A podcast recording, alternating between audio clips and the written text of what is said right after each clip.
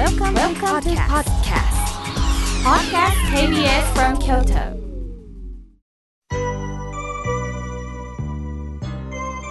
さあここからはたくさんのメッセージをいただきましたので順に紹介させていただきますまず手紙をいただいたんですが花柄のとってもカラフルな明るくなる便箋なんですね女性かなと思ったんですが私の思い込みでした男性です南京さんありがとうございますワイドビュー南京さんありがとうございます妙慶さん、岡山県より送っています。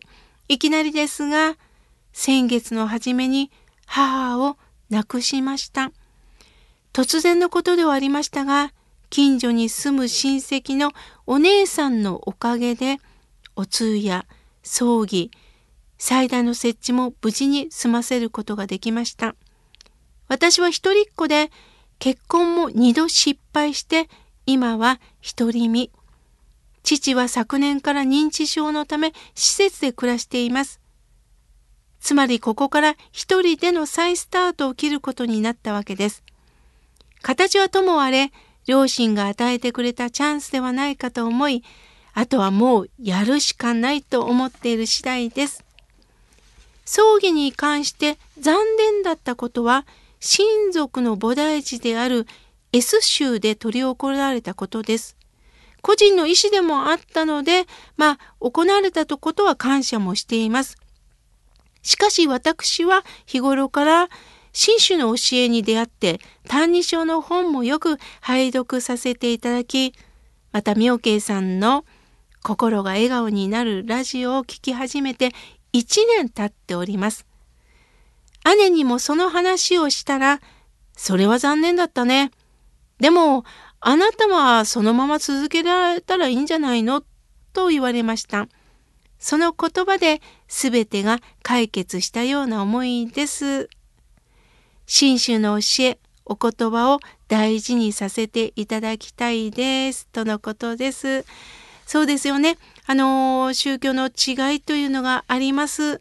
で、ついね、こう熱を上げて何週で上げなければ、なんでこれでしなかったのとこう強くね、言いたくなる時もあるんですけれども、私も今まで生きてきてね、あまり強要しないことなんだなと思いました。その人はその人の状況があった。その人の事情があった。そして今はそれにしっくりきてるんであれば、まずはこうしてお互いにが生きてることを喜ぼうね。そしていよいよそれぞれ教えをいただいてる者同士、それを素直に受け止めていったらいいんだろうなと思います。大切なのは穏やかな姿を見ていただくということです。ワイドビュー南京さんの穏やかな姿を見ながら、へえ、あの人が今いただいてる新種の教えってこういうお姿になるんだ。そう思ってもらえたら私はいいのかなと思っています。対抗する必要もない。張り合う必要もない。お互い元気でいてくれてよかった。ご両親をこうして今ねあのお父様が施設でお母様がご浄土に帰られたことによってだけど2人の命が今あなたをこうして生かしてくれてるこのことを喜びながらどうかこれからの人生をね生きてほしいなと思います。ワイドビュー南京さんお手紙を本当にありがとうございました。さあ続いての方です。安代さんいつもありがとうございます。妙慶さんの方はいつも楽しみなんですよ。以前法話の中でイメージ判断してはいけないとおっしゃってましたが、本当そうですね、とのことです。安代さん、いつもメールをありがとうございます。さあ、続いての方です。ジョージさん、いつも番組スタートから毎週送ってくださってます。妙慶さん、イメージ付けするんであれば、もっと幅広くその人を見たらいいんですね。本当そうですね、ジョージさん。人間というのはね一部分しか見ないところがあるんですけど本当にいろんな角度からその人を見ることによってこんなところがあるんだ実はこの人ちょっと気難しそうだけどこんなに優しいところがあるんだいろんな面でその人を見ていくと接し方も変わるんですよね。ジョージさんありがとうございます。さあ続いての方です。ラジオネームジョニーさんありがとうございます。次男の息子が3歳になりました。お嫁さんから動画が届き、嬉しそうにケーキの前でプレゼントの仮面ライダー変身グッズを持って祝福されてる姿にニコニコしておりましたとのことです。今は便利ですよね。動画で見れるんですよね。コロナ禍でなかなか会えなくっても、声で、表情で、またもちろんメール、文字で伝えられるんですよね。本当に便利な時代になりました。ジョニーさん、よかったですね。さあ、続いての方です。春風さん、ありがとうございます。妙慶さん、いつもこの番組に癒されてます。ラジオに法は心が救われます。以前妙慶さんは日帰り法話の中で、モラハラを受けて苦しい人にと書いておられましたね。本当に職場も家庭内でもいろんなモラハを受けて我慢してる人がいます。理不尽なことです。いじめのようなことです。どう思われますかとのことです。本当そうなんですよね。私もいろんな方から悩みの相談を受けるからこそ日帰り法話にテーマで挙げさせてもらいました。きつい言葉は本当に残るんです。一生残るっていう方がいます。その言葉が頭から離れないっていう方がいます。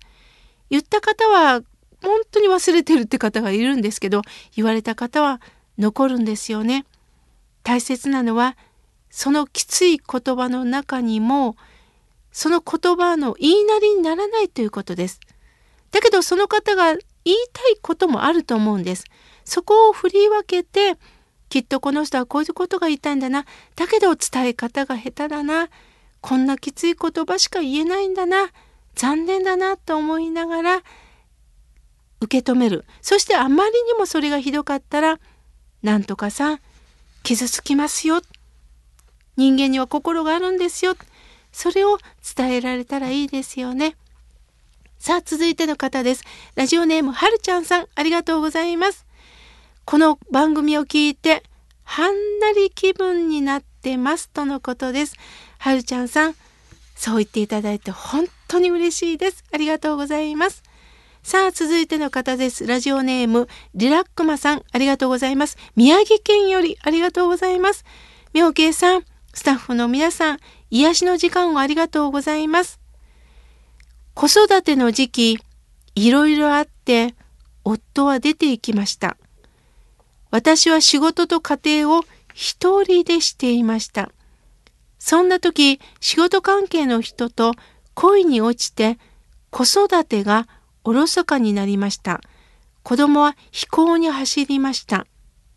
また、近所との関係がうまくいってません。こんな私、母親失格でしょうかとのことです。ああ、そら、鶴屋さんが出て行かれた中で、あなたも誰かに頼りたかったですよね。その中で、子育てをしながら仕事、本当によくやっておられます。ただ、子供さんが飛行に走ったと書かれてるんですけど、これは子供さんのメッセージなんですよ。子供さんは、親は一人しかいないってことです。そんなこと言ったら私だって、いやいやと思うかもしれませんが、今一番頼りたいのは、あなたなんですよ。もちろん恋もしたい。あなたも女性として生きていきたいと思うんですが、今は辛抱してください。優先順位を考えてください。そして好きな人には今日こんなことがあったんよちょっと聞いてくれる。子供さんを中心にしてそして好きな方にメッセージを送る。そして子供さんがどこか行ってる時にちょっと会うとかどうか今は辛いけど子供さんを中心のそしてお仕事のそして好きな方との関係を築いてほしい。優先順位をつけてほしいなと思います。親は一人しかいないということをぜひ知っていただけたらと思います。ありがとうございます。さあ、続いての方です。はるさん、ありがとうございます。妙慶さん、初めてメールをさせていただきます。私は抗がん剤の副作用で毎日しんどくってこの気持ちを吐き出すところがありません。病院は薬を出すばかりで寄り添ってもらえないんです。心の支えが欲しいですとのことです。はるさん、本当そうですよね。もちろん、あの、病院に行けば、特に今コロナ禍でね、病院の先生も本当にしんどいと思います。もう薬の処方が精一杯だと思うんですよね。そんな時にはるさんも心が折れそうになると思います。心の支えてほしいですよね。ここであまりにもその病院と合わない本当に行けば行くほど辛い思いをしてしまうんであれば私はセカンドオピニオンを考えてもいいと思います。また薬がもしも合ってないんであればまた一つの方法としてですよこれは私の友人から教えていただいたんですが西洋医学だけではなくって東洋医学もいいねって言ってました。どういうことかというとその方もがんでね本当にこのがんの薬がきつくって体がしんどかったそうです。すると東洋医学の先生が腎臓と肝臓を痛めてる薬の強さでそれで悲鳴を上げてるからどうか漢方薬で肝臓をちょっと和らぐようにしましょう。受け入れられないと体がメッセージを送ってるからだからちょっとあの西洋医学にも限界があるものがあるそうなんですね。そこでちょっと肝臓を癒す漢方薬があるからそれを飲んでみませんかと言って今は服用してるそうです。するとちょっと気持ちも楽になったとおっしゃっていました。あくまでもあの友人のメッセージとして春さん参考にしてみてください。そしてあのもしもあまりも辛いということであればセカンドオピニオンも考えてみてください。まだまだたくさんのメッセージをいただきましたが来週紹介させていただきます。